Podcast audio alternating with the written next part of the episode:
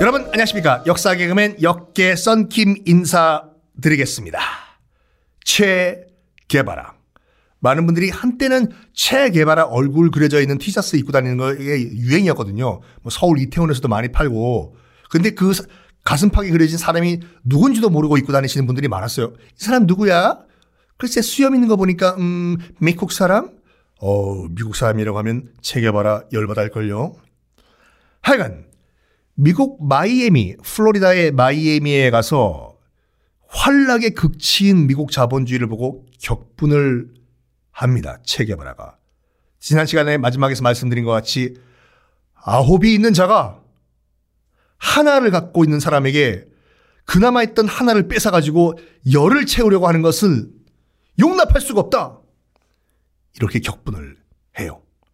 어, 뭐 이것도 우리나라 정치인이 한 말이지만 뭐 부자들이 등심 먹을 때 부자가 불고기만 먹어줘도 굶는 사람들이 적어도 라면을 먹을 수 있다. 이런 말. 비슷한 얘기죠. 그거를 보고 플로리다 마이애미에서 환락 자본주의, 미국 자본주의를 보고 그때부터 의사고 뭐고 다 때리치우고 나는 평생 헐벗고 굶주리고 소외된 사람들을 위해서 나는 살고 싶다. 결심을 합니다. 의사 아무 의미가 없다. 병원에 바로 사표를 내버려요. 나는 노모 의사.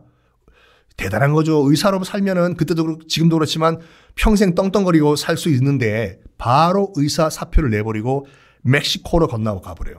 말씀드린 같이 멕시코는 그 당시에 도망 온 혁명가들의 뭐 이 집합소였거든요. 멕시코에 건너가서 혁명 공부를 하는데 그때 만난 사람이 쿠바에서 도망온 피델 카스트로였는 거죠. 손을 잡고 그래 우리 한번 라틴 아메리카의 혁명을 위해서 손 잡고 싸우자.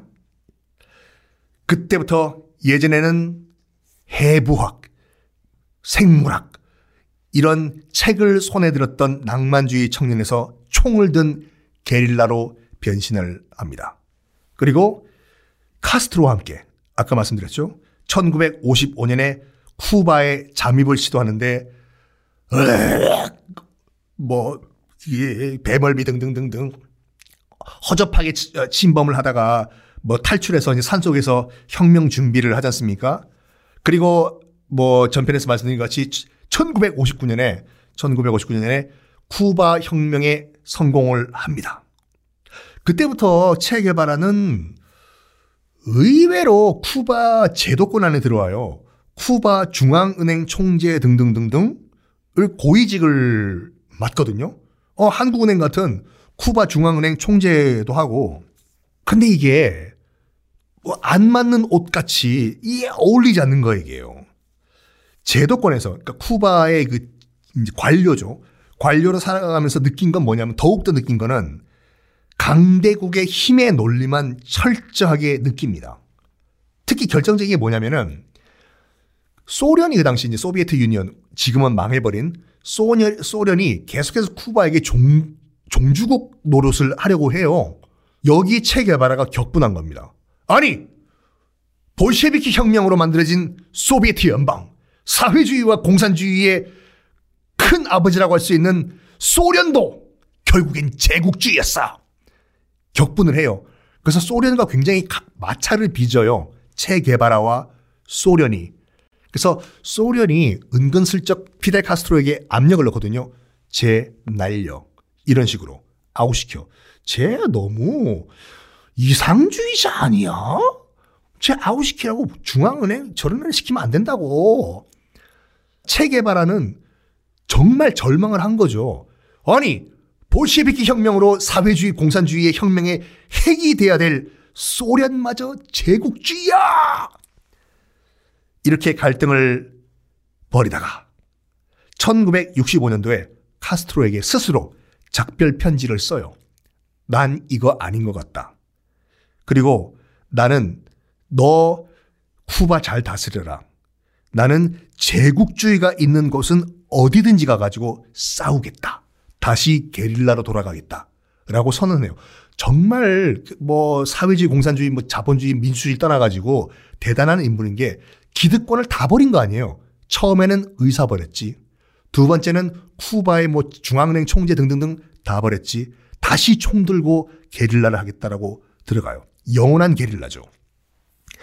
처음에는 이제 아프리카 콩고로 들어가요. 아프리카를 해방시키겠다고 해서 콩고로 들어갔다가 1966년도에 이제 볼리비아로 잠입을 하거든요. 이제 머리를 빡빡 밀어버리고 사업가로 위장을 해서 잠입을 했다고 해요. 볼리비아 해방시키려고. 그러니까 볼리비아 산 속에 또 들어가요. 총 잡고. 근데 볼리비아의 그 당시 농민들이 아이고 오호라 통제라 약간 보수 친 정부 성향의 농민들이었거든요.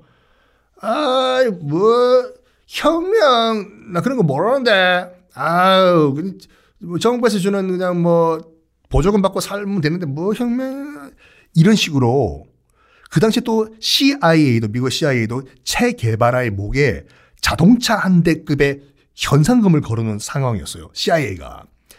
그러니까 농민들이 뭐 정말야 지금 목에 자동차 한 대 현상금 얘기를 밀고를 해버려요. 저기요 국정원이죠. 체개발라 금마야가 지금 어디 어디 숨어 있는데요. 밀고를 해버려요. 밀고를 농민들이. 그래가지고 1967년 10월 8일 숲속에서 정부군과 이제 볼리비아 정부군이죠. 볼리비아 정부군과 교전 후에 체포돼 가지고 산 속에서 사살이 돼 버립니다.